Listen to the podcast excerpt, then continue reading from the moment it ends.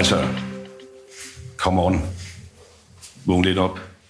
Vågn lidt op, god morgen og velkommen til en uafhængig morgen her på Frihedsbrevet. Jeg hedder Christian Henriksen. Jeg hedder Nikolaj Dandanel. Og hvor er vi glade for, at I har valgt at lytte til os. Det er jo, øh, altså, det, er jo det, vi altså, lever af, men det er jo også det, er jo også det, altså, det er jo ligesom, hvis et træ øh, vælter i skoven, men der er ikke nogen, der hører det, laver det øh, sådan lyd. Har vi overhovedet været her? Har vi overhovedet siddet her, hvis ikke du lige nu har os i dine øregange? Jeg er ikke sikker, men det er i hvert fald øh, noget, der er med til at gøre mig glad. Det er vidstheden om, at lige nu så sidder du og lytter, eller cykler, eller ligger måske ned. Det kan være, at du har fået en diskusprolaps. Og øh, det skal jo også øh, håndteres, og så kan man jo gøre det med noget god øh, morgen taleradio, der er uafhængig af staten, og derfor kan stille lige akkurat de spørgsmål. Det er vi ved.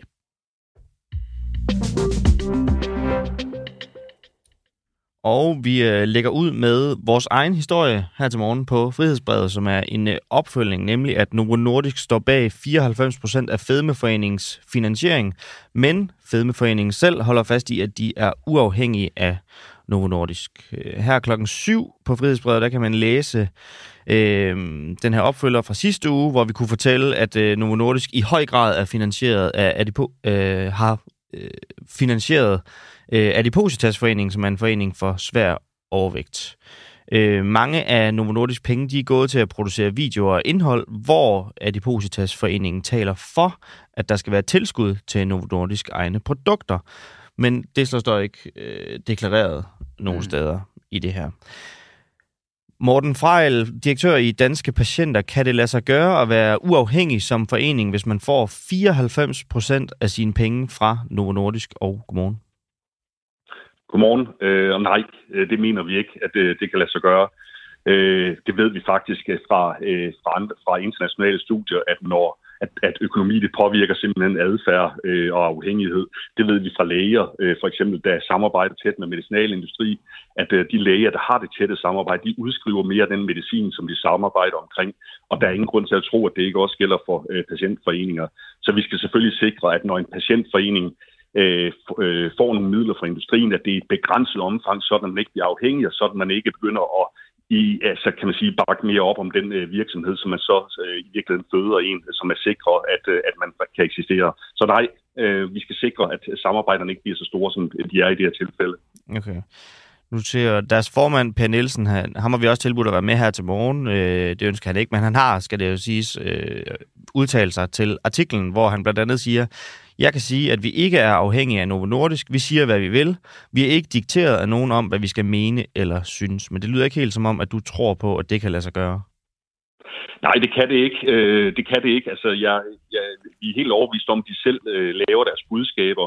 Men det er klart, at man ønsker jo ikke at støde den, øh, den virksomhed, som rent faktisk øh, holder hånden under en.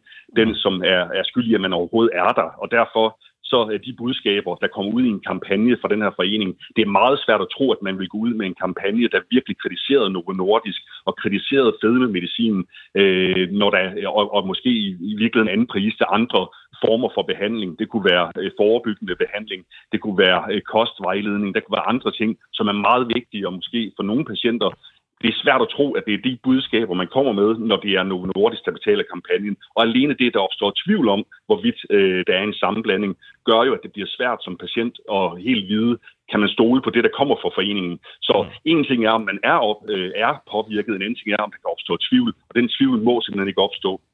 Okay, så et spørgsmål, jeg lige får øh, i det her. Når man, øh, når man som en medicinalgigant betaler en forening, så må man jo ikke betale dem direkte for at føre kampagne for sine produkter. Det er jo, øh, hvad skal man sige, skjult reklame.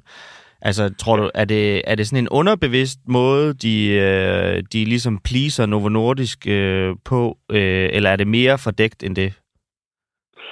Jamen altså, øh, det, det er jo klart, at Novo Nordisk må ikke lave de her kampagner direkte øh, over for befolkningen. Der er nogle regler, der siger det.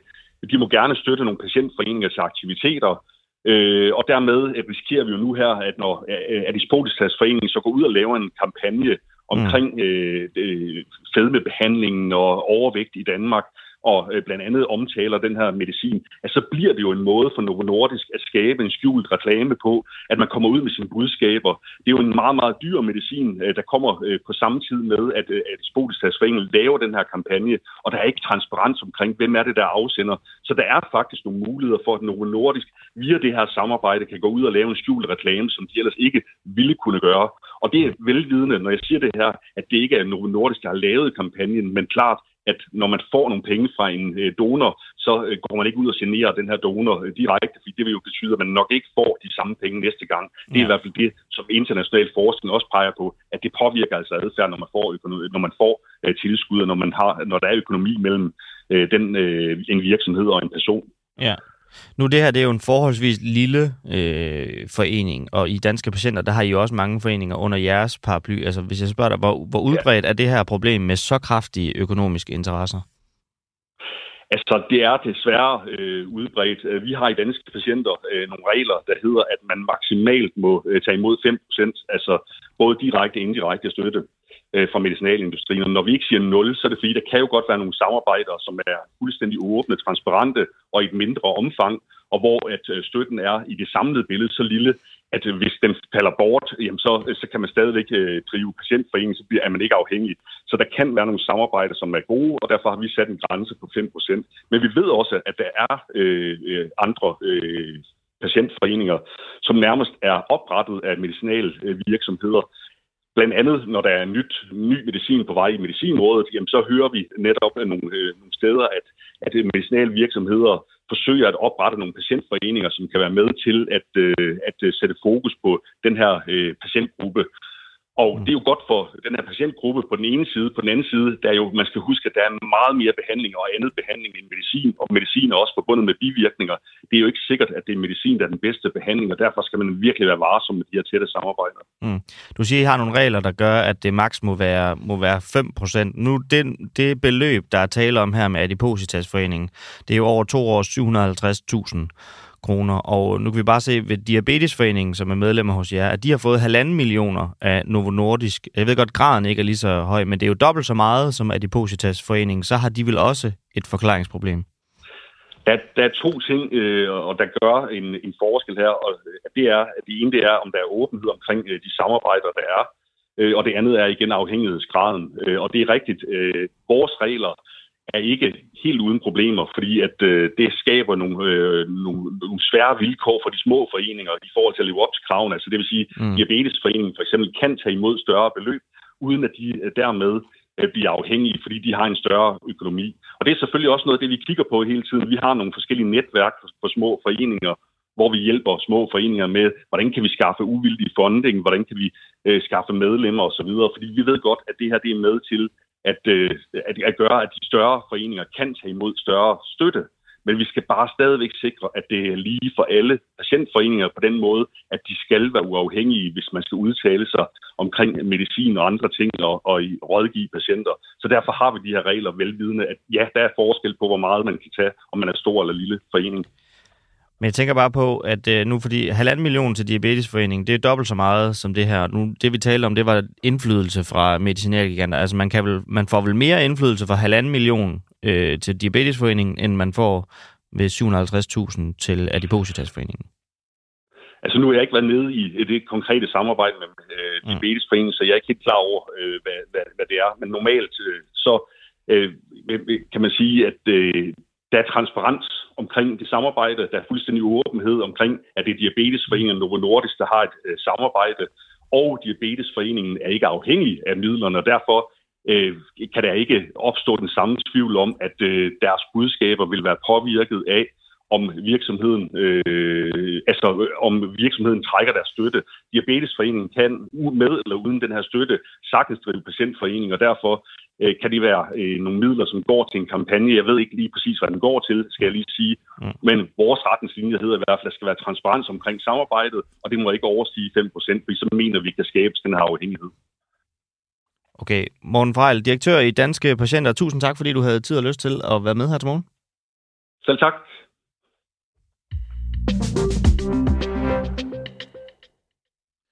Åh oh ja, skal vi lige, øh, skal vi lige mm. vende en nyhed? Jeg ved, der i hvert fald ligger øh, dig på sin Nikolaj. Ja, altså det er, det er jo lidt øh, i vores egen øh, andedam. Vi fortalte jo i sidste uge, at Ukrainefonden ikke er en fond. Ja. Og det er jo ikke en nyhed, der måske har, har væltet verden. Men Den står han ud i hvert fald. det er i hvert fald en spøjs ting at, at kalde noget øh, for noget, som det ikke er. Men nu kan vi så øh, fortælle ydermere, at regeringens grønne fond på 53 milliarder heller ikke er en fond. Nå, Øhm, og øh, der er ikke nogen finansordfører, der har vil øh, tale med os om det her fondshow her endnu. Øhm, men, ja, men øh, Finansministeriet, øh, som jeg har talt med, de har sendt mig et skriftligt svar på, hvorfor de kalder øh, aftaler for noget andet, end de egentlig er. De skriver, det skyldes blandt andet den strategiske beslutning om samlet set at reservere så mange penge til det grønne område, og at midlerne skal prioriteres til større og længerevarende investeringer i den grønne omstilling. Og jeg ved ikke, om øh, I, der lytter med, er overbevist om, at det er nødvendigt for at gennemføre det her, at man kalder noget for en fond, selvom det ikke er en fond. Nej.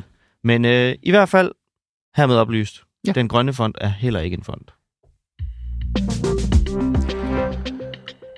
udgør aggressive bilister en reel trussel for skraldemænd i byen. Ja, de har været meget på tale den seneste halvanden uges tid, og nu er de det så igen. Fordi selvom skraldemændene i København i går genoptog arbejdet efter en uges strække, så frygter de stadig for konsekvenserne, hvis deres nye arbejdsgiver får krav igennem. Og øh, konkret advarer de mod, at bilister vil overfalde dem med køller og kniver. De her krav, det er nogen, der er stillet af Amager Ressourcecenter, som blandt andet er, at øh, man skal have en, en, en længere arbejdsdag, eller i hvert fald en fast arbejdstid. Øh, Ulrik Blæsing, du er skraldemand og talsperson for de københavnske skraldemænd. Godmorgen. Godmorgen. Kan du beskrive for mig nogle af de værste overfald, du har været vidne til, eller hørt om, eller måske selv været ude for i din tid som skraldemand? Jeg har været skraldemand i fire år, så det er jo... Men, mm. men det, jeg kan sige, jeg selv har oplevet, det er, at der kører en bilist ind foran, blokker, bremserne rykker ud og vil stå og slås og hive mig ud af vognen og i den dur, ikke? Øhm, men ellers så vil jeg sige, jeg skal skynde mig at sige, at rigtig, rigtig mange mennesker er super søde. Og der oplever vi ikke det. Men en skraldemand har ingen venner ude i trafikken. De eneste, vi har, det er små børn, der har en skraldevogn derhjemme. Og så hunde, der får en hundekiks, ikke? Mm. Ellers er alle irriteret. Vi holder altid vejen. Og Og det er med rette. Ja. Og det er det, de bliver sure over. Det er derfor, han kommer ud, eller han eller hun, det vedkommende nu, kommer ja. Ja. ud til dig, der kommer ud ja. Ja. for at hive dig ud af bilen og vil tæve dig. Det er fordi, du holder i vejen. Jo, de kommer ud, flyt jer, flyt jer, så siger vi, at vi skal jo tømme skraldet på pokker. Hvordan skal Mm. vi ellers få tømt skraldet? Jeg er skide ligeglad. Det er bare mig, der skal, jeg skal videre, ikke? Ja. Og øh, det er sådan, det starter stille og roligt. Har du eksempler på, hvad andre har været ude for at skralde, men altså kollegaer? Ja. Jamen, øh, altså, vi har folk, der er blevet slået ned. Vi har folk, der er blevet stukket med kniv, truet med køller. Mm. Igen skal vi passe på, at det ikke kommer til at lyde som om, at, at nu står vi og græder, og det er hver dag og sådan noget. Vi oplever rigtig mange trusler hver dag. Men heldigvis, så må jeg sige, så er det jo ikke sådan, at vi står og ved at slås hver skraldemand hver eneste dag. Vel? Men, men vi står derude og har kæmpe problemer. Og når vi gør, fortæller om det nu her, Mm. så er det jo fordi, at det, man ønsker fra Amager Ressourcecenter, det er, at vi skal lave mindre. Det har vi jo ikke noget imod. Men samtidig skal vi bruge længere tid på vejen, altså vi har længere tid til gene. Mm. Det er det, vi er rigtig, rigtig kede af. Ikke? Jo, og grunden til, at de gerne vil det, det er for at nedbringe antallet af arbejdsulykker. Køber du den Ja. præmis, at det vil nedbringe antallet af arbejdsulykker, at de skal arbejde langsommere? Altså man kan sige tal, man kan jo få lagt tal frem, som man vil. Men ja, der er der ingen tvivl om, og det er da klart, når tingene går lidt hurtigere, så kan, der, der, kan du godt risikere, at der skal ske der noget. Mm. Men jeg vil jo også sige noget af det, der jo også man skal have ind i sådan nogle statistikker. Det er gårdene, vi skal hente vores affald i. Ja. Altså der er jo stor forskel, om du går ind øh, i en gård, hvor det hele står fremme, og du kører ud på asfalt, eller, eller du skal ind i nogle små kringlede gårde, hvor at... Øh, landskabsarkitekterne har lavet de smukkeste, skønne grønne gårde med chassésten, og der er super smukke, men bare ikke ret praktiske for en skraldemand til at køre skraldet ud. Må jeg, må Så jeg, derfor, ja. Ja. Nej, undskyld. nej, jamen, derfor vil jeg bare sige, så kan, det, så kan de sikkert komme med tal, der fortæller, at vi, uh, vi Mm. har større problemer end som så. Men jeg vil skynde mig at sige, og vi er jo glade for, at de tænker på os. Bevares, bevares, bevares. Men øh, problemet er lidt det her med, at øh, vi synes, der er andre ting, der er større problemer. Det er det, vi forsøger at sige med det her. Ikke? Ja, og så en af de problemer, I frygter, det er, at I bliver udsat for flere overfald, eller flere trusler i hvert fald, fra bilister. Ja. Og hvad, hvad bygger du det på, at antallet af overfald vil stige, hvis I skal arbejde længere? Jamen, det er jo kun på, på øh, min, min følelse og min kollegaers følelse. Vi har jo oplevet, det her er jo ikke noget, der er sket lige over 14 dage. Det er jo sådan en forrådelse af samfundet, mm. der er sket over en længere periode, hvor folk er, har nok i sig selv, ikke? Men det lyder til, Og, det er bare, du kritiserer ja. lidt Amager Ressourcecenter for, at ja, man kan fremlægge tal på så mange måder, synes jeg, du sagde, Ja, ja, i forhold til ja. deres påstand om, Ja. at det vil nedbringe antallet af arbejdsskader og arbejde langsommere. Mhm. Det lyder ikke til, at du har så meget sådan dokumentation den anden vej, eller noget at bygge det på, at, nej. at, at I vil blive overfaldet i højere grad, hvis det er, at I skal arbejde længere. Det, det, og det kan du have ret i andet, end jeg kan fortælle dig, hvad vores fornemmelse er med 500 skraldemænd i Mm. mm. København. Det er jo ikke tre, der oplever det her. Og det er jo ikke, fordi vi er ude på at gøre det til et stort problem. Vi er bare ude og fortælle, at det, man ønsker for ARK, det er, at vi bruger længere tid på hver ejendom. Og, og det, det er klart, 120 skraldebiler fra klokken 6 om morgenen til klokken 6 om aftenen eller senere, Mm. det skaber store trafikale problemer på de københavnske veje. Og det afsted kommer altså voldsomt. Nu havde jeg skulle ikke huske, om det var TV2 News, der var ude og følge i går nede på Valdemarsgade. Jamen, så holder der en stribe på fem biler bagved. Ja. Og, og, og for, forestil dig at sidde... Jeg kan give dig et godt eksempel. Mm. Øenslagergade. Det er en af vores svære gader, dog skal jeg så selvfølgelig nævne for dig. Øenslagergade op fra Vesterbrogade og ned til Istegade. Det er jo ikke et voldsomt langt øh, stykke. Der, øh, der er vi, har vi 12 gårde af 40 minutter om at, at, at tømme den lille stykke vej. Og der er et sted på den vej, hvor at, øh, at man kan passere, og det er nede ved Matthæusgade. Og det kommer først efter 25 minutter. Mm. Det vil sige, hvis du drejer ind op fra Vesterbrogade, så risikerer du at hænge 25 minutter efter en skraldevogn. Og det er som bilist, øh, som jeg jo også selv er i, i ny og næ, ja. Ja. unægteligt Ja. øh, skideirriterende. Og øh, det er en Mere frustration for jer at kigge i bagspejlet Ja. og se alle de biler Ja. holde der, og det er en frustration for dem at kigge frem og se, at I ikke flytter jer. Det forstår jeg Jo, sådan set godt. Ja. Mm, og så, så, så skal I arbejde længere, og det siger du så, det vil så betyde, at I skal holde der Men- længere tid. Men må jeg bare lige sige en Ja. ting til det der? Det er jo, at, at vi har et rigtig godt samarbejde med politiet. Mm. Og det er jo sådan, at politiet har set, hvordan at problemerne er eskaleret. Ja. Så det vil sige, at vi bliver nu bedt om at forlade stederne. Det vil sige, at vi ligger og kører rundt i området og venter på, og nu kan vi komme til igen og Mm. sådan noget. Men så der går ikke lang tid, så er der den samme hale igen, ikke? Jo. Så politiet har registreret, at vi har reelt problemer ude på de københavnske veje, ikke? Et spørgsmål, der har presset Ja. sig på i sådan medierne, som man også kan se folk, Ja. de skriver om, og Ja. det har jeg egentlig også selv tænkt det. I bund og grund, er I så ikke bare skide utilfredse med, at I ikke kan få lige så tidlig fri, som I havde før i tiden? Er det ikke i virkeligheden bare det, det hele handler om? Jo, det synes man jo. Man, øh, sådan en skraldemand har jo sådan en ry for at være forkælet folkefærd. Men der må jeg skynde mig at sige, altså, vil du være glad for at få en time tidligere fri hver dag, og så som 67-årig, så kunne du ikke bevæge dig derhjemme? Det tror jeg, de færreste vil. Og det er vi heller ikke interesseret i. Vi er ikke interesseret i at komme en time tidligere hjem for at, at, at kan sidde og, og, og så ikke bevæge os som 67-årige, fordi vi er slidt op. Men så er det vel godt nok, det Amager Ressourcecenter vil indføre, at de skal arbejde langsommere for at undgå arbejdsskader og ikke blive slidt. Det kommer du så frem til. Men problemet er jo stadigvæk, at vi kommer til at holde meget længere i trafikken. Og du har lige fortalt, at et svagt øjeblik kan du også selv blive røvirriteret, hvis du holder på en skraldevogn. Ikke? Så, så forestil dig, at du ser nu, vi skralde, men vi tager to spande, når vi går ud i dag. Mm. Det vil jeg gerne have os til bare at tage en enkelt skraldespand. Mm. Og forestil dig nu, at du holder og har ventet 10 minutter på skraldebilen, og så ser du en skraldemand luske ud med en enkelt spand, og så skal han ind og hente fem andre spande. Ja. Hvor du tænker, kan du ikke se at få den anden hånd op af, af bukserne, og så se at komme i gang med en dreng, ikke? Ja. Øhm, så, så det er sgu faktisk ikke så unuanceret, som I forsøger at gøre det til. Alright. Jamen, jeg skal også bare lige prøve den af. Må jeg bare lige, Ulrik, vi Jamen- siger tak for nu. Øh, hvad, hvad laver du lige nu? Er du i gang med at læse skrald? Jeg er så heldig, at jeg tømmer skrald nu her, og der er jo rigtig meget herude. Så, Ja, så, det så det kan jo tage lidt af, af pusen, hvis jeg har lyttet på pusene. Nå, jamen, det var bare øh, det, der er så autentisk, som det overhovedet kan være. Ulrik Ja. ja. Blæsing, Okay. skraldemand og talsperson for de københavnske skraldemænd. Tak, fordi du var med her til morgen, og god arbejdsløst. Tak for det, og god dag til jer. Tak. Der er igen bryster på busserne i Aarhus. Er det rigtigt? Ja. Det er da en glædelig øh, nyhed, men hvorfor er det, det er en glædelig nyhed, Nikolaj? Jamen, det blev forsøgt gjort forbudt i øh, januar, hvor der var en, øh, en hel del debat om det. Det var også noget, der blev øh, vendt her i radioen. Mm. Øhm, men øh, Det var før din tid. det var før min tid, ja. Ja. Det var en anden tid Det var en dengang. anden tid dengang.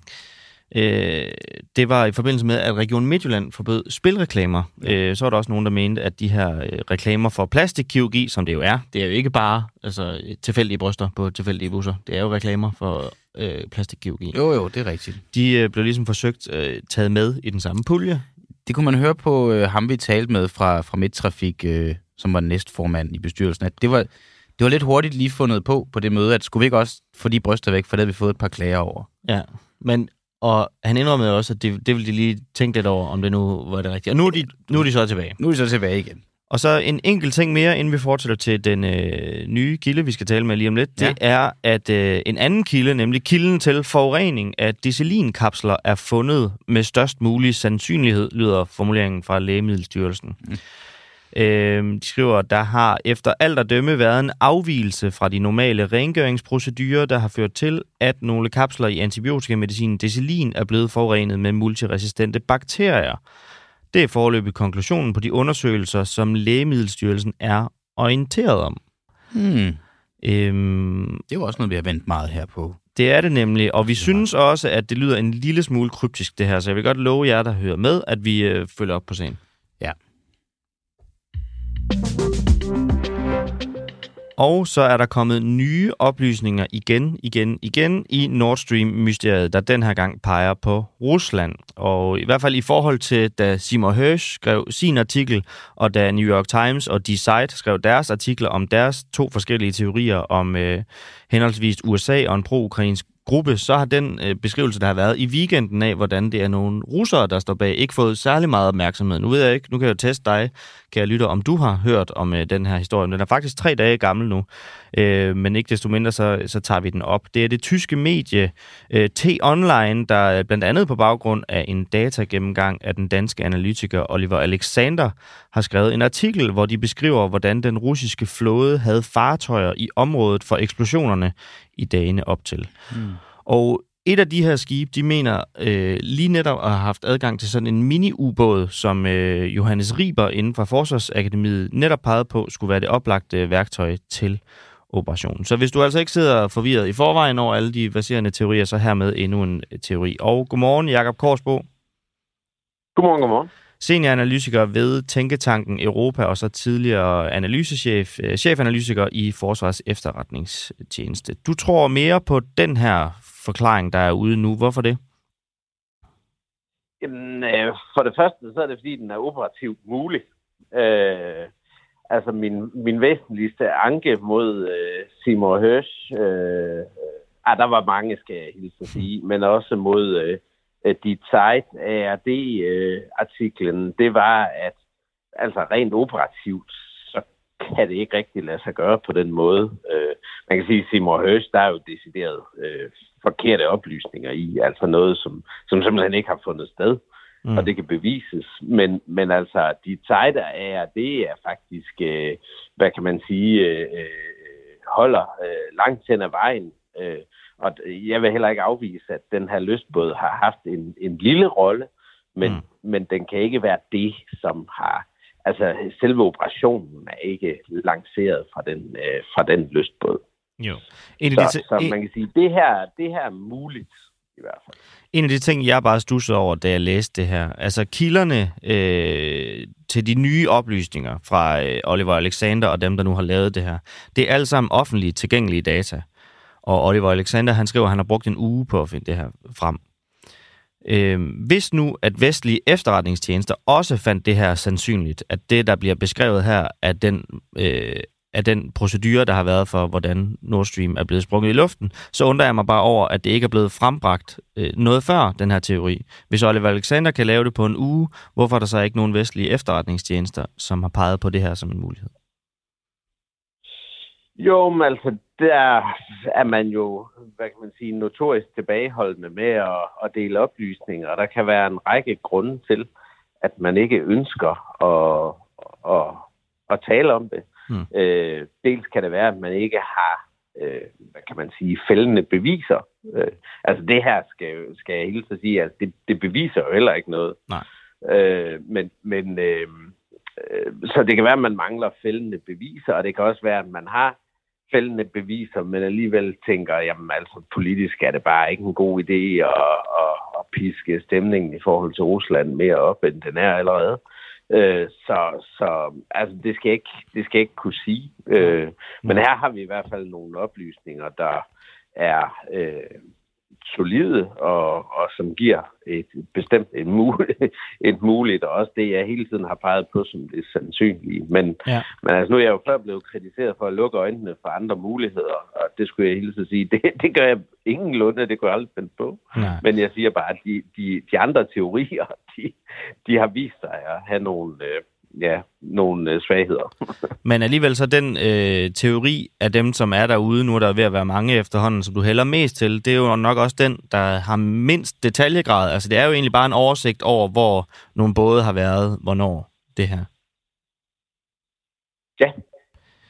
Øhm, men, øh... men, men altså, detaljer, der er forkert og ikke hænger sammen, mm. og kan være plantet nu her i, i dit site er det øh, artikel, ikke? Altså, det, det, det, det, den slags detaljer, de, de duer jo ikke til en, til en kæft alligevel, øh, om jeg så må sige. Fordi hvis, du, hvis man forestiller sig øh, de her 500, 500 kilos brændstof, eller hvad det nu skal til, ikke? Øh, ombord på en lystjagt, og så skal ned på 70 meter, så er det fint nok, du har nogle detaljer, men, men it ain't possible. Så har vi nogle øh, aktive lyttere. Øh, der er også nogen, der spørger, og det er jo en teori, jeg ikke har præsenteret endnu, men det er jo fuldstændig rigtigt. Der er også en øh, artikel på Ekstrabladet i går, der skriver, pilen peger på Danmark. Og øh, det er jo på grund af den øh, aktivitet, der er med det båd, der hedder Nymfen, og der er du faktisk også citeret i bunden øh, af deres øh, artikel, at, øh, at det ser ud til, at den, Ja, men øh, hermed oplyst, Jakob Korsborg, du står i en ekstrabladet artikel til at have sagt, det ser ud til, at det danske overvågningsfartøj kredsede om eksplosionsstedet af en grund. Altså, skal vi, være, skal vi mistænke det danske skib Nymfen for at have lavet noget fordækt os? Uh, det, det, det, det tror jeg næppe. Mm. Det tror jeg næppe. Uh, men uh, altså, når, jeg ved ikke rigtig, hvor, hvor Ekstrabladet har gravet den op henne. Øh, det er ikke noget, jeg har sådan udtalt i detaljen, men uh, anyway, jeg kunne godt have sagt noget i den uh, dur. Og hvorfor? Fordi uh, det er ikke en normal, uh, hvad kan man sige, sejlerute for nymfen. Altså, Nej. når man, når man, når, som det er også Oliver Alexander, der har kortlagt øh, de, de sejlruter. Og lige pludselig i de dage, så stikker den ud til øh, det sted, hvor, hvor, øh, hvor eksplosionerne øh, så øh, mm. skete nogle få dage senere. Øh, ja. og, hvor jeg bare siger, jamen, det, det ville den ikke gøre, med mindre der var et eller andet, der triggede det. Ja. Altså, det kan være sensorer, der har vist en eller anden unormal aktivitet. Øh, for så, eksempel. Så, hvor, vi, hvor så de har... det vi måske i virkeligheden kan sige, det er, at vi har været på sporet af eksplosionerne i dagene op til ladelse. Det er i hvert fald en mulighed, ja. Og det er nok øh, det, det jeg har insinueret med, med den mm. udtalelse, som okay. det, er blevet refereret. Det, der altid sker, når der kommer de her artikler her, det er sket hver gang, så går det lynhurtigt, og så er der nogen, Oliver Alexander øh, blandt andet, som prøver at debunke, altså ligesom prøver at finde bevis for, at øh, det, der bliver skrevet, er forkert. Ligesom bliver taget efter i sømne via den videnskabelige metode øh, skulle til at sige. Det er også sket den her gang, og det har så f- lavet en ny teori, nemlig at det måske kunne være svenskerne, der har noget med det at gøre også. Så nu bringer vi lige en ny nation ind i det, og det er på grund af det her svenske Visby, der bliver tilkaldt, som øh, ikke finder det russiske skib, som jo ellers bliver nævnt i artiklen her, men til gengæld lige vender på to af de punkter, hvor der nogle dage senere også er eksplosioner. Øhm, altså, det, det er meget, meget forvirrende det her, men øh, er det også en, en mulig forklaring? At det er svenskerne? Øh, ja, jeg vil, jeg vil, jeg vil sige, øh, der er det med, med det her Visby-klasse øh, inspektionsskib, eller, eller hvad man nu kalder det, øh, det, det har altså sejlet øh, temmelig hurtigt i området. Øh, jeg kan ikke lige huske, hvor mange knop det var, øh, men det er over 20 knop. Og, og det der med at, at lancere sådan noget øh, i, i sådan en forbipassage, det virker heller ikke sandsynligt. Men, men øh, der har været, ligesom Nymfen var i området, øh, har, har, har det her Visby-klasseskib, som jeg ikke kan huske navnet på, øh, også været der. Og, øh, og det, ja, altså jeg, jeg vil sige, hvis man sådan kigger på den situation, svenskerne øh, stod i øh, sidste sommer, øh, hvor de lige havde afleveret et NATO, øh, en ansøgning om NATO-medlemskab, mm. øh, og så øh, gør sådan noget her, uden i hvert fald, at Danmark og Tyskland øh, er med inden over det, og amerikanerne også, det ville være, det ville være ret risikabelt. Så, så enten bliver der spillet et rigtig godt skuespil, eller og så er det nok ikke svenskerne. Hvad vil du sige, i forhold til dagen, hvor der var pressemøde omkring boblerne ude i Østersøen, og så nu, hvor vi har fået frembragt alle de her teorier her, vil du så sige, at der er kommet en masse nye oplysninger, men vil du sige, at vi egentlig er blevet klogere siden, eller er, altså, er vi bare blevet mere forvirret? Øh, ja, ja, både og, altså, fordi der er jo nogle ting, øh, vi kan holde øh, fast i, og så har der været øh, de her øh, øh, historier, hvor, hvor man kan sige, jeg synes, der er mange interessante detaljer i dit site, er det øh, artiklen. Det jeg siger, det er bare, at det, ikke, det kan ikke være det alene. Øh, så, så der må være mere, der må være mere under overfladen. Ja. Øh, det, er vel, det er vel der, vi er. Men udfordringen er måske også, at med alle de her baserende forklaringer, altså jeg ved ikke engang, hvor mange teorier vi nået op på, bare i det her øh, knap 10 minutter lange indslag, så kan vi jo ende med, at selv hvis vi på et tidspunkt bliver præsenteret for den rigtige historie, at øh, så, så ender der med aldrig ligesom at komme en offentlig sandhed om, hvad der egentlig skete. Ja, altså nu har vi jo spekuleret så meget, så jeg vil da det kommer, det kommer mm. frem en dag, så vi ikke skal blive ved. Okay. Og, øh, og skulle det vise sig, at jeg har taget helt fejl, så... Så tales vi i hvert fald ved, øh, Jakob Korsbo. Ja, det er orden. Jamen, øh, tusind tak øh, endnu en gang, fordi at du havde tid og lyst til at være med her til morgen. Jakob Korsbo, senioranalytiker ved Tænketanken Europa. Selv tak og god dag. I lige måde han er meget opsat på, hver gang man snakker med ham og siger det med, hvis han nu tager fejl, så kommer han gerne ind i studiet og ruller rundt. Altså, det lyder ja. næsten som, at han faktisk gerne vil ind i studiet og rulle rundt. Jamen, han skal være velkommen. Ja, det er også det. Måske skal vi bare tilbyde ham, om han tager fejl, eller om han har ret. Kom ind og rull, Jakob. Simpelthen. Du er velkommen. Alt det, du vil. Øhm, så skal vi lige øh, nå en øh, enkelt ting mere. Det er nemlig, at kampfly med dansk udstyr er blevet brugt i angreb, hvor børn er blevet dræbt. Oh. Det er israelske F-35 øh, fly med militært udstyr fra Danmark, der har deltaget i bombardementer af Gaza i maj 2021 og august 2022, hvor der var 75 børn, der blev dræbt. Det skriver Dagbladet Information og mediet Danwatch, der i samarbejde har øh, kortlagt Israels brug af dansk militær teknologi. Sikke noget at være involveret i, siger jeg bare. Det må man sige. Og så skal vi videre til noget, vi også talte lidt om i går. Det er nemlig, om vi skal have en fælles europæisk patentang til MitID. Ja. Det, der er blevet kaldt... Altså lige nu står det til at hedde EID. Mm. Og så, der er ikke nogen bindestreg eller noget, så det hedder faktisk EID, bare EID. med versaler. Ja. Øh, men skal vi have det? Er det en god idé? Skriv til os på Facebook, eller på Twitter, eller på sms'en 1245, hvor end du nu øh, ja, har lyst til at skrive til os. Hvad mener du? Skal vi have et europæisk midt i dag. Det mener du, at vi skal, Pernille Weiss. Du har i hvert fald stemt for i Europaparlamentet, hvor du sidder for de konservative. Hvorfor det? Og godmorgen. Godmorgen til jer. Jamen, jeg har stemt øh, ja til det forslag, som øh, kollegaer i Industriudvalget har, har lagt frem, øh, og så må vi jo se, hvad der kommer ud af den forhandling, der skal være med ministerrådet, øh, om hvordan det så er, den skal, mm. den skal virke, den her øh, EU-ID. Jeg synes jo, det er en god idé, både for os almindelige borgere, der, der rejser rundt i Europa og, og gerne vil kunne tilgå vores, øh, vores data, ligesom vi kan hjemme i Danmark i forhold til øh, borger.dk eller sundhed.dk eller hvad det nu er. Mm. Øh, men også når du er virksomhed rundt omkring i, øh, i Europa. Altså hvis du er, ligegyldigt om du er dansk eller hvad du er, så kan du øh, hoppe ind øh, og få dine stamoplysninger, hvis du skal registrere et eller andet. Det kan være i forhold til at flytte affald fra A til B. Det er noget af det, som jeg især arbejder med øh, af opgaver i, i parlamentet, altså affaldstransport. Og der ved vi, at det er, det er fyldt med en masse papir, øh, som gør, at øh, det er nemt at snyde, men det er også nemt at blive forvirret, og så flytter affaldet sig ikke den rigtige vej hen i det rigtige tempo. Og Må... der er digitalisering simpelthen en, en rigtig god måde at, mm. at få sat uh, speedet op på uh, den grønne omstilling blandt andet. Altså det digitale e i EID, det er noget, jeg skal kunne bruge, uanset hvor jeg er i Europa, og så siger du, at den konkrete situation, hvor man skal bruge det, det er ved flytning af affald. Hvilken situation skulle jeg være i ja, i Italien, er, hvor jeg skal flytte affald? ja, men du, det, det kan være, du er vognmand.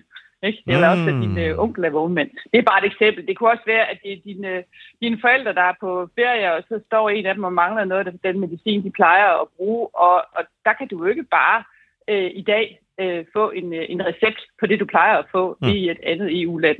Uh, så, så det er jo sådan nogle af de der konkrete situationer. Eller hvis du handler ejendom i eller hvad pokker det nu er, eller hvis du sådan set bare skal have registreret et eller andet, som som enten er privat eller, eller øh, handler om din virksomhed, at så skal man bruge øh, EU-ID på samme måde, som vi er vant til at bruge øh, MitID eller før i tiden øh, NemID. Det er det, der er ideen. Hvad så? Øh, enten, det kan både være private virksomheder eller offentlige institutioner. Altså nu er det stadigvæk på forhandlingsniveau, men mener du, at de skal have lov til at kræve af dem, der skal bruge deres ydelser eller købe deres produkter, at de så bruger det her EID? Nej, det synes jeg naturligvis ikke, at det skal være. Vi skal jo ikke have sådan et A- og B-hold øh, af borgere, hvor nogen er med, og andre ikke er det, så virker det jo ikke rigtigt. Øh, I en lang periode, øh, indtil øh, hvad skal man sige, generationer for alvor har taget det her værktøj til sig, altså digitalisering, så skal der være plads til, til både dem, der er øh, digitale, og så øh, dem, der ikke er det. Det skal være frivilligt, naturligvis. Øhm, det kan men... godt være, at det virker skørt for danskere i at forholde sig til det, men for rigtig mange andre EU-lande er digitalisering simpelthen et eller andet, der foregår på månen. Mm. Øh, og, og det gør ikke lidt noget, at, at vi vender ryggen til dem øh, allerede fra begyndelsen af og siger, enten er I med, og også I slet ikke øh, med nogensinde. Det duer ikke. Vi skal have en lang indkøringsperiode, og så skal det naturligvis være baseret på på frivillighed. Men når du nu siger det, fordi at uh, i Danmark, så er vi jo et af de mest digitaliserede lande i verden, og du kan bare se de problemer, vi har haft med MitID. Altså, der var 900.000 mennesker, der henvendte sig på borgerservice, bare for at få det op at køre, og borgerservice er blevet fuldstændig rent over inden, bare i Danmark. Og så skal vi, så skal vi ja. lave en fælles europæisk digital løsning med nogle lande, hvor du selv siger, at digitalisering det er helt på månen. Altså, øh, er vi overhovedet klar mm. til, til den her løsning, når vi skal samarbejde med Ungarn og Rumænien og Polen og Syditalien om at, at få indført det her? Altså, man er jo klar, når man siger, at det, vi, man vil gerne i gang med det. Øh, det er det første sted at starte. Øh, og så er det næste sted, det er også at indse netop, at vi starter på forskellige trin, om jeg så må sige. Øh, det er jo også en del af, af at komme i gang, øh, at man laver en indfasning, som er realistisk, både for lande som Bulgarien og, og et land som, øh, som Danmark. Det er, det er naturligt. Noget af det, som bliver spændende at se, hvordan at forhandlingen med ministerrådet falder ud, fordi der sidder man jo netop øh, over hos ministerrådet og, og skal varetage mange forskellige lande, både interesser og ønsker og udgangspunkter. Så lad os nu se, hvad, der, hvad der kommer ud af det. Altså endemålet synes jeg stadigvæk er utrolig sympatisk øh, for det første, fordi det, det øger bare mobiliteten og nemheden i hverdagen for både private mennesker og virksomheder. Og så er digitalisering af vores samfund altså også en måde, at vi bliver bæredygtige på, og at vi ikke spilder tid på, øh, på arbejdsgange, øh, der kunne gøres meget hurtigere på den digitale fasong. Det er simpelthen en del af, af måden at gøre vores samfund bæredygtigt på. Men nu siger du, du understreger også flere gange, at det skal være et tilbud, og det er jo også det, der lige nu står i den forhandlingstekst, mm. som så ikke er, er vedtaget endnu. Men MitID, det er jo for eksempel også et tilbud, og der kan man jo se, i hvert fald, det går ud fra, når du er i Danmark, du også bruger MitID, altså det er jo nærmest praktisk talt umuligt ikke at bruge det. øh, i Danmark. Altså, hvad gør I for at undgå, at det ligesom er bagveje ender med at blive så omfattende, at det i praksis bliver et krav EID? Ja, det er jo det, der så skal ind i, øh, i aftalen med ministerrådet. Og jeg har svært ved overhovedet at forestille mig, at, at nogen vil lægge et, øh, et tvangselement ind, uden at der er andre, der opdager det og får det fjernet. Øh, så, så, så det, det jo også handler om, det er, at, at mange øh, offentlige medarbejdere, som i dag er dem, der sådan på den gammeldags analog papirfasong, gør det, som nem i deler EU-ID, nu skal jeg huske at sige på den måde, øh, vil komme til at gøre i fremtiden. De skal jo øh, oplæres i det her. De skal jo have nogle øh, uddannelser og efteruddannelser, så, så de kan, kan hjælpe borgerne med at gøre det, og de også selv kan komme i gang med at få det øh, struktureret i deres øh, egen, øh, hvad skal man sige, øh, byråkratiske virksomhed. Så der er mm. lang, lang, lang vej endnu, og meget af det handler ikke bare om at sætte, sætte drømmen til, det handler også om uddannelse. Øh, især af medarbejdere, der skal sidde med det i hverdagen, men også de medarbejdere, der skal hjælpe dem, der er mere digitale forsigtige. Øh, og, og, og, og som også øh, kan lære af andre lande, øh, som, øh, som er fremme i skoene. Altså Finland er fremme i skoene. Estland, det var min estiske kollega, der, der forhandlede på vegne af min gruppe, er meget langt fremme i skolen i forhold til digitalisering. Også mere end vi er i Danmark. Øh, og, og de lande øh, kan jo helt sikkert øh, lære lande som Bulgarien eksempelvis, Italien, øh, hvordan øh, det her det gøres. Og så skal de lande jo, som skal starte længere bagude i bussen, øh, de skal jo også finde deres fasong at gribe det an på. Det lyder allerede øh, meget, meget det, bøvlet. Og det, altså, yeah. Nogle gange så får I jo hug for i EU, at det, det I simpelthen finder ud af, det er så kringlet, at det ender med. Men bare, altså, bare det, du præsenterer her, at der skal være yeah, forskellige nej, indføringsdatoer, yeah. og altså, øh, at det lyder, yeah. det lyder som noget meget, meget langt ude Nå, for, i fremtiden, for, det her. Jamen prøv at, altså tit, når man synes, man oplever, at EU er en forvirret øh, landhandel at gå ind i, så handler det jo også om, at vi hernede laver nogle direktiver, som er så, så tilpasningsdygtige, så de kan forhåbentlig du i alle 27 lande. Og det gør selvfølgelig, hvis det så er, der sidder ude i et land nogen, som, som griber det an på en måde, det enten ikke var meningen, eller de har misforstået det, så hvor EU jo skylden for det, at det er jo kun gået i ged på grund af, af os. Men ofte handler det også om, at, at at forandring er noget, der er kompliceret. Og der kan ske misforståelser ude i landene, når de får mm. det i hænderne og skal gå i gang med at arbejde med det. Og det gælder jo ikke kun på det her område, det gælder på rigtig, rigtig mange områder. Og det er måske i virkeligheden det, der er præmissen, når vi er en forening af 27 forskellige lande, at ja, der vil være noget bøvl i starten. Og derfor så håber jeg også, at, at løsningen til EU-ID øh, bliver så genial, så der blandt andet bliver sådan nogle ala one-stop shops, eller hvad man nu kan kalde mm. dem. Altså, hvor der sidder nogle supereksperter, som kan hjælpe folk ude i mellemlandene øh, på at, at forstå, hvordan skal vi gribe det her an, og hvem er det lige, jeg skal snakke med, for eksempel i Estland eller i Danmark, sådan så jeg som kommunaldirektør får startet på det rigtige fasong, når jeg nu skal gøre det nede i, uh, i Bulgarien, i mit land. Det er jo selvfølgelig øh, ærgerligt, at, øh, som du også selv siger, at det, det bliver måske bøvlet i starten, at, at det skal være det, men hvis det så viser sig at være en god løsning, så er det vel noget, som virksomheder vil implementere. Det kan være, at det økonomisk er en god løsning, det kan være, at det bare rent strukturelt er en god løsning for private virksomheder og offentlige virksomheder. Hvis det viser sig at være en god idé, det her, så vil alle vel benytte sig af det, hvis det kan svare sig for dem. Og hvis alle virksomheder benytter sig af det i EU, hvis alle offentlige institutioner benytter sig af mm. det, så er det vel de facto lige pludselig et sted, hvor at man så skal som EU-borger benytte sig af det for at kunne tilgå nogle af de her tjenester, diverse private eller offentlige. Jeg forstår bare stadig ikke helt, hvordan I sikrer, at det ikke bliver tilfældet, fordi I vil, vil gerne lave det her til så god en idé som absolut muligt, så alle mm. har lyst til at bruge det, men du siger så også, at det mm. hele tiden skal være frivilligt, så hvis man ikke har lyst til at mm. bruge det, hvad er det lige, der gør, at det ikke ender ligesom mit idé? Jamen, det vil sikkert få de samme... Øh, altså, der vil sikkert være nogle af de samme oplevelser omkring det, øh, hvor, hvor nogen vil sige, at det er næsten umuligt at, at undgå at gøre det. Øh, der, det har vi jo også en debat om hjemme i Danmark, at der er en del af borgere, som, øh, som ikke øh, enten vil eller kan tage det til sig, og de borgere skal jo ikke være... Dem er der rigtig mange af, der skriver ind til lige nu, der siger nej ja. tak til mere digitalisering, ja, og det digitale er ikke mm. frivilligt mm. længere, det er en kæmpe skandale. Ja. Folk de er sure lige nu, det skriver de til os her i vores ja. kommentarfelt. Jeg er med på, at det, her, det ikke er repræsentativt det for, for hele Danmark, men måske bare lige her til sidst, hvad vil du mm. sige til dem, der skriver lige nu i vores kommentarfelt og er sure og frustrerede, og måske endda ked af det over, at de bøvler med det her system, de har fået trukket ned over hovedet, så de nu måske igen skal bøvle med et nyt system. Hvad vil du sige til dem?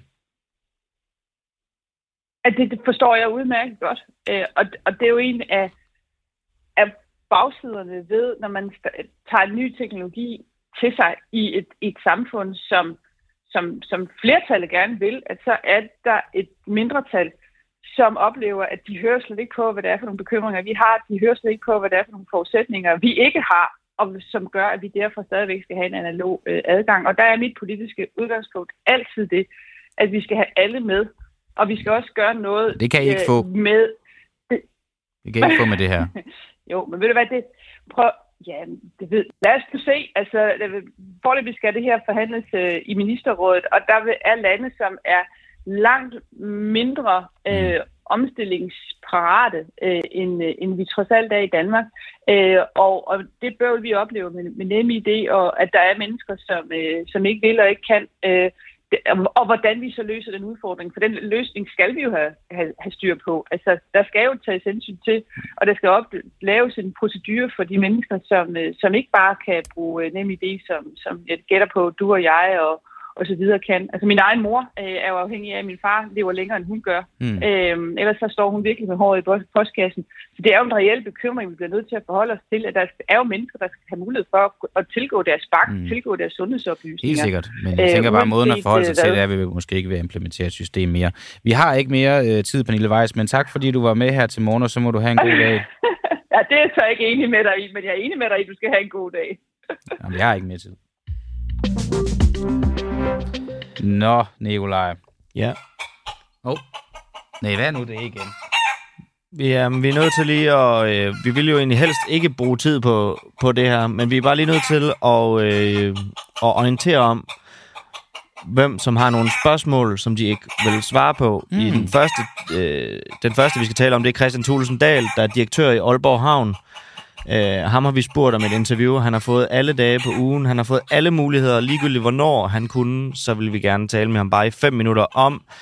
Han har jo tidligere været formand for Dansk Folkeparti og ihærdig EU-modstander. Øh, og vi vil egentlig bare gerne spørge, om han nu er blevet mindre EU-kritisk, nu hvor han er på jagt efter EU-millioner til at grave sin sejlrende for sin nye arbejdsgiver, men det gider han altså ikke at svare på. Hmm. Så er der øh, Jakob Bundsgaard, borgmester i Aarhus Kommune for Socialdemokratiet, som har foreslået at gøre Aarhus til en helt fossilfri by, og faktisk totalt CO2-neutral i 2030. Og en af måderne, han vil gøre det på, det er, at han vil forbyde diesel- og benzinbiler at køre ind i Aarhus så hurtigt som muligt. Øh, og så, øh, hvornår det så skal være, det har han så ikke vil stille op til. Han har ikke vil stille op til et eneste interview hos os omkring det her, og det er også til trods for, at han har fået hæftig kritik for det, blandt andet af FDM, der kritiserer det i skarpe vinger. De siger, det er som at sige, hvis de fattige er sultne, hvorfor de så ikke bare spiser lidt kage. Det er meget virkelighedsfjernt. Og så har vi øh, fået nej til en forspørgsel til Pia Olsen Dyr, der er formand for SF. Hende gav altså også alle muligheder alle dage på at, at være med. Og vi vil gerne tale med hende om et interview, hun har øh, givet, hvor hun siger, efter de tre et halvt år som støtteparti og en valgkamp, og så regeringsforhandlinger, så trak jeg stikket og lavede ingenting. Jeg gik en tur med min hund, jeg så en masse Netflix og lavede øh, ellers absolut ingenting. Jeg havde brug for det, for jeg havde mistet lysten til det, jeg laver, og man skal jo ikke arbejde bare fordi man skal, man skal gøre det, fordi man har lyst. Og det her til sidst, man skal ikke arbejde, fordi man skal, man skal gøre det, fordi man har lyst. Nu ved jeg ikke, hvordan det er på din arbejdsplads, men hvis jeg ikke rigtig gider på arbejde en dag, så skal jeg i hvert fald alligevel. Så vi vil gerne have spurgt, mm. øh, om andre skal have de samme privilegier som Pia Olsen Dyr, men øh, det var altså heller ikke noget, hun har lyst til at være med til. Nej, så er der Socialdemokratiet om deres en regel ind, en regel ud system, samt deres generelle ønske om at afbiokratisere Danmark. Øh, det har vi også forsøgt at få gentagende, øh, vi har sendt gentagende henvendelser, som vi har forsøgt at få svar på, om hvordan det går med den her afbiokratisering. Og hvad med den her en regel ind, en regel ud system? Hvordan går det med det? Jonas Herby, der er special advisor fra Sebos, han kunne fortælle os, at vi ja, landet ikke har fået færre regler. Vi har tværtimod bare fået flere regler, siden at regeringen øh, der dengang bare hed Socialdemokratiet, stod den 26. september og holdt pressemøde om, at nu skulle vi altså nedbringe byråkratiet. Det var en del af Danmark kan mere 3, og jeg tænker egentlig også, hvad blev der egentlig af alt det der Danmark kan mere? Det var måske bare det Danmark, de kunne. Åh, oh, ja. Nå. så er vi kommet til det, fordi at nu skal vi spørge, om det er umuligt at få en forklaring på de høje priser på smør. Her på en uafhængig morgen, der har vi stedet, trods hån, spot og latterliggørelse, jagtet svar på, hvorfor priserne på smør stadig er så høje, som de er, selvom inflationstallene for længst er rasler ned. Sagt med andre ord, hvem skummer fløden på inflationskrisen? Landbrug og fødevare, de vil ikke svare. Supermarkedskæderne, de vil ikke svare. Og regeringen, de vil ikke svare. Nu tror enhedslisten daglig- og fødevarebrancherne med et midlertidigt prisstop, hvis ikke de selv kan løse problemet parterne imellem. Pelle Dragsted, du er finansordfører i enhedslisten. Det er korrekt. Godmorgen og velkommen til. Tak. Kan jeg få dig til at hoppe lidt tættere på mikrofonen, Kan fordi at det ikke, den, kan ikke, den kan ikke nå dig helt der. Øhm, Konkurrence- og Forbrugerstyrelsen de har allerede konkluderet, at der ikke er noget at komme efter. Den konklusion har vi også talt med Erling Bonnesen om og Fie Hækkerup om. Hvem er det, du ikke tror på, siden at du sidder her nu og siger, at der er noget at komme efter? Jeg lytter til nogle af de andre øh, økonomer og fødevareeksperter, som har udtalt sig i sagen, og som siger, at et eller andet må der være galt. For når man kigger på øh, omkostningerne for produktionen af fødevarer, øh, så er de faldet massivt. Øh, det gælder både energipriserne, det gælder råvarepriser på for eksempel korn, som jo indgår i landbrugsproduktion, øh, og det gælder for eksempel shipping, altså transport. Øh, og derfor er der ikke rigtig nogen logisk forklaring på, at øh, de priser, som vi så stige meget voldsomt, at de omkostninger steg, at de ikke også er faldet efter, at omkostningerne er faldet. Og det, som for eksempel Henrik Otte, som er øh, fødevareekspert, har, har, har, sagt, det er et eller andet sted må øh, de her penge forsvinde ned i lommerne på nogen. De forsvinder ikke ud i det blå luft, og når ikke omkostningerne er de samme, jamen, så må der være nogen, der skummer fløden et sted i kæden. Mm. Vi talte jo med Fie Hækkerup fra Socialdemokratiet omkring det her. Du kan lige bare hurtigt høre, hvad det var, hun blandt andet sagde om, om det. Har I fundet ud af, om prisen nogle steder bliver skruet for langt i vejret? Har I fundet ud af det? Jamen, det kan vi ikke konkludere på ud fra det her notat. Altså, Hvor, I har brugt alene- syv måneder siden Simon Kollerup stillede det her spørgsmål, men I er ikke kommet nærmere et svar på spørgsmålet. Altså, jeg ville da også synes, at det var fedt, hvis det bare stod krystalklart, mejslet i granit, så der ikke var nogen tvivl tilbage i verden, og der er nogen, der øh, skummer fløden på de her prisstigninger. Selvfølgelig ville det da være fedt, hvis det bare var helt øh, fuldstændig krystalklart nu. Men det der, det, der er sandheden med det her notat, og selvom det lyder lidt kedeligt, så er, det, så er vi nu kommet et skridt videre, og nu mødes det her forum for forbrugerpriser så her inden påske, hvor der vil blive fuldt op, og der vil blive Hvad- evalueret på det, vi så ved nu. Og, og må jeg ikke bare lige sige, det her, det er jo ikke, det her, det er jo ikke øh, øh, enden, det er jo begyndelsen. Altså, det er jo ikke sådan, at vi En meget lang begyndelse "Nå, på nu har syv måneder, Fie. Ja, så var der lige et valg imellem, og der er alle mulige ting. Øhm, men det er bare for at sige, det her det er noget, vi bliver ved med at holde øje med, for det er faktisk noget, vi mener er rigtig vigtigt. Det er øh, begyndelsen, siger hun.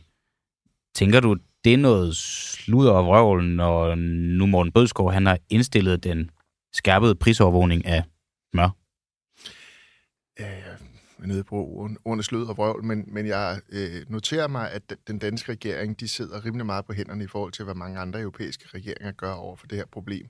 Mm. Øh, for to år siden, der indgik den franske regering en aftale med øh, sin dagligvarebranche, øh, og sådan med rimelig meget med, om man så må sige, stokken bag ved ryggen og sagde, nu skal der ske noget, ellers så kommer vi ind med regulering øh, om at sænke priserne på en lang række dagligvarer. Det er de så begyndt at gøre nu. I Sverige, øh, så sent som i sidste uge, der indkaldte finansministeren dagligvarerbranchen til et krisemøde, altså med rimelig kraftige ord, i øvrigt på initiativ af, af vores søsterparti, Venstrepartiet. Øh, og det har umiddelbart ført til, det læste jeg her til morgen, til morgen at ICA, altså den store dagligvarekæde, nu frivilligt har sat priserne ned på 300 varer, og Coop fuldt efter umiddelbart. Mm. Øhm, så jeg synes, at det er mærkeligt, at regeringen ikke lader sig inspirere af det, man kan se virker i, i andre lande. Og den der undersøgelse, som vi taler om for Konkurrence- og Forbrugerstyrelsen, problemet med den, det er, at den kigger øh, sådan helt overordnet branchemæssigt. Øh, for eksempel på hele fødevarebranchen eller på hele dagligvarebranchen. Og det, man burde gøre ifølge eksperter, det var at gå ind og kigge mere på enkelte store dominerende virksomheder og se, har de overnormale indtjeninger, over- overnormale profitter. Øh, fordi det, vi har jo et, et fødevaremarked i Danmark, som er relativt domineret af nogle få aktører, både når vi snakker dagligvarekæder, men jo også når vi snakker produktionsledet. Mm. Altså vi har Arla, som jo næsten sidder på, på, øh, på mejeriproduktionen, øh, og de er jo ejet af deres egen landmænd, som de om som sige, bestemmer prisen på, på mælken, og man kan jo se, at afregningspriserne på mælk er steget rigtig, rigtig meget. Øh, det var jo for, forståeligt nok, da det var, der var nogle øgede omkostninger, men det er måske lidt mærkeligt, øh, hvis det fortsætter. Det er jo en lille måneds tid siden, at den her konklusion kom, som så, øh, hvad vi lidt har kunne diskutere her på radioen, ikke rigtig har, har bidraget med så meget ny viden. Hvorfor er det først nu, du og enhedslisten råber op på den måde, som I gør nu, og ønsker det undersøgt, og egentlig erklære en eller anden form for mistillid over for den her undersøgelse? Jamen, det har vi nok gjort. Jeg tror, det var helt tilbage i januar, der stillede jeg spørgsmål til ministeren om, hvad han ville gøre. Øh, og, men konklusionen for undersøgelsen her kommer 3. marts. Ja, men det er umiddelbart efter det, at vi også begynder at okay. lave vores udspil til det her. Øh, blandt andet inspireret af det, jeg ser foregå i andre europæiske lande. Så øh, hvad hedder det? Så jeg synes egentlig, at vi har været med, men man kan da sagtens spørge, om, om, om vi skulle have været ude før os. Men øh, øh, hele den her diskussion af selskaber i kæden, der har de her overnormale profitter, er jo noget, vi har været optaget i lige fra starten. Fordi mm. det er jo fair nok, at der er en krise, og priserne stiger, og der er inflation. Men det, der altid sker i sådan nogle situationer, det er, at der er nogen, der benytter sig af muligheden til at lige hive lidt ekstra hjem. Og det er jo selvfølgelig ikke øh, noget, vi skal finde os i som samfund. Men så lad os sige, at der bliver indført det her prisloft eller en priskontrol på, på nogle basisvarer. Hvilken hjemmel har regeringen til at indføre det?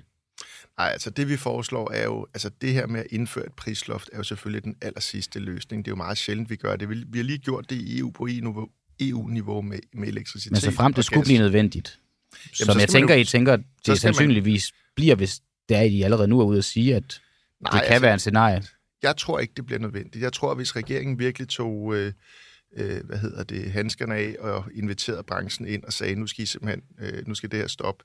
Men I er ude at sige, at vi ønsker, så fremt at det bliver nødvendigt, så ja. fremt at det ikke sker af sig selv, før det her prisloft bliver indført, så skal der indføres et prisloft. Mm. Hvilken hjemmel har regeringen til at indføre det et prisloft? Vil, det vil formentlig kræve en lovhjemmel, som man så skulle lave, men det ved vi, man kan, fordi vi har lige gjort det på EU-niveau, både på øh, el øh, og på gas, hvor man har indført de her prislofter. Er, er situationen så markant, at man er nødt til at lave lovhjemler i forhold til prisen på smør, for eksempel? Det har jeg at lave lov, lov, har, lov har jeg intet som helst imod, hvis der er behov for det. Det er jo det, vi har politikere til. Men er behovet så stort, at det skal laves, fordi at smøret koster 10 kroner mere, end det gjorde for altså, to år siden. Hvis vi i en længere periode oplever, at en branche de tager en overpris i forhold til, hvad det koster at producere, altså og, og, hive, og skummer fløden på, på bekostning af danske pensionister, folkepensionister og lønmodtagere, så er intet som helst problem. Det er meget spekulationer. Har du nogen dokumentation for, at der er nogen, der skummer fløden, eller er det en mistanke på baggrund af, at priserne ikke er faldet?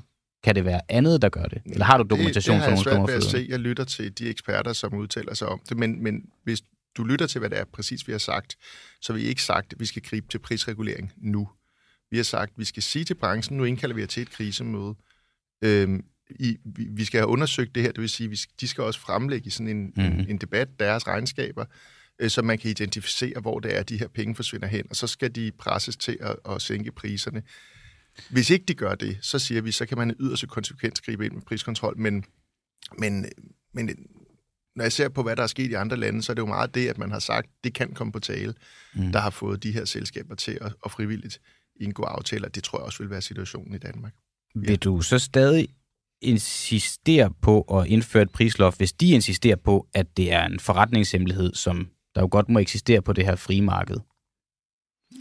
Altså, hvis det er sådan, at vi oplever en branche, som bare holder priserne oppe på bekostning af forbrugerne, selvom deres omkostninger er faldet over længere tid, så må vi sige, så er der en markedsfejl her. Så fungerer den markedsmekanisme, den konkurrence, som skulle bringe priserne ned, ikke.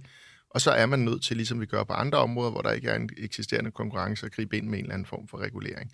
Men jeg tror slet ikke, vi kommer dertil. Den øh, regulering, der nu bliver som du nu øh, taler om, som måske kan komme på sigt. Hvis I ikke ved, hvor i ledet, altså hvor i værdikæden, hvor, hvordan skal I så vide, hvor I skal sætte ind hen? Men det er jo derfor, vi siger, at en del af det her er at få lavet en undersøgelse af det, som er mere grundig end den, som Konkurrence- og Forbrugerstyrelsen har lavet. I Norge for eksempel har man gennemført en anden type af undersøgelse, sådan som jeg forstår det, hvor man går ind og ser meget mere specifikt på de virksomheder i kæden, som kunne være skyld i det her. Men kan du forstå også nu, når der er nogen, der hører Pelle Dragsted fra enhedslisten sidde, og i hvert fald spekulerer i, at på et tidspunkt, hvis ikke vi finder ud af nok, at så skal der reguleres på, på priser, øh, der måske er lidt bekymret for, hvad, hvad det kan resultere i, at man begynder at pille på, hvad tingene skal koste fra statens side? Det gør vi jo på mange områder. Det, vi har jo også en huslejeregulering og andre øh, steder, hvor vi regulerer priser. Det er der, hvor markederne ikke fungerer ordentligt, hvor at man har brug for at beskytte borgerne mod øh, et ikke fungerende marked. Men altså generelt er jeg ikke tilhænger af, at vi skal regulere alle mulige priser, hvis det du antyder. Jeg, jeg er, øh, hvis det man kan kalde en markedssocialist, altså jeg går ind for markedskræfter. Jeg synes, de er en god reguleringsmekanisme. Øh, det betyder ikke, at vi ikke har brug for politik. Øh, vi har brug for begge ting. Øh, og de steder, hvor markederne ikke fungerer åbenlyst øh, over en længere periode, jamen der har vi som politikere et ansvar for at gå ind enten og sørge for, at konkurrencen fungerer, eller gribe ind med forskellige former for beskyttende regulering, så, så, så man ikke øh, kommer til at betale en overpris for de varer eller de ydelser, man skal bruge. Er der andre områder, end lige det, vi sidder og snakker om nu, hvor du vurderer, at markedet ikke fungerer, og som godt kunne trænge til en prisregulering? Ja, det er for eksempel finanssektoren, hvor vi ved, at der er meget lille mobilitet. Øhm, men der har vi jo også allerede, vi har jo for eksempel regulering af, hvad man må, hvad, hvad hedder det, dankortudstedere og Visa og Master og sådan noget må tage for deres mm. transaktioner. Det har vi på EU-niveau. Tele, øh, kender I, roamingpriserne bliver reguleret. At det er jo ikke sådan, der ikke findes prisregulering i dag. Jeg, jeg ved godt, at nogle gange bliver den her debat sådan meget ideologisk, og så kommer der en fra Venstre og siger, at jeg vil bare indføre planøkonomi.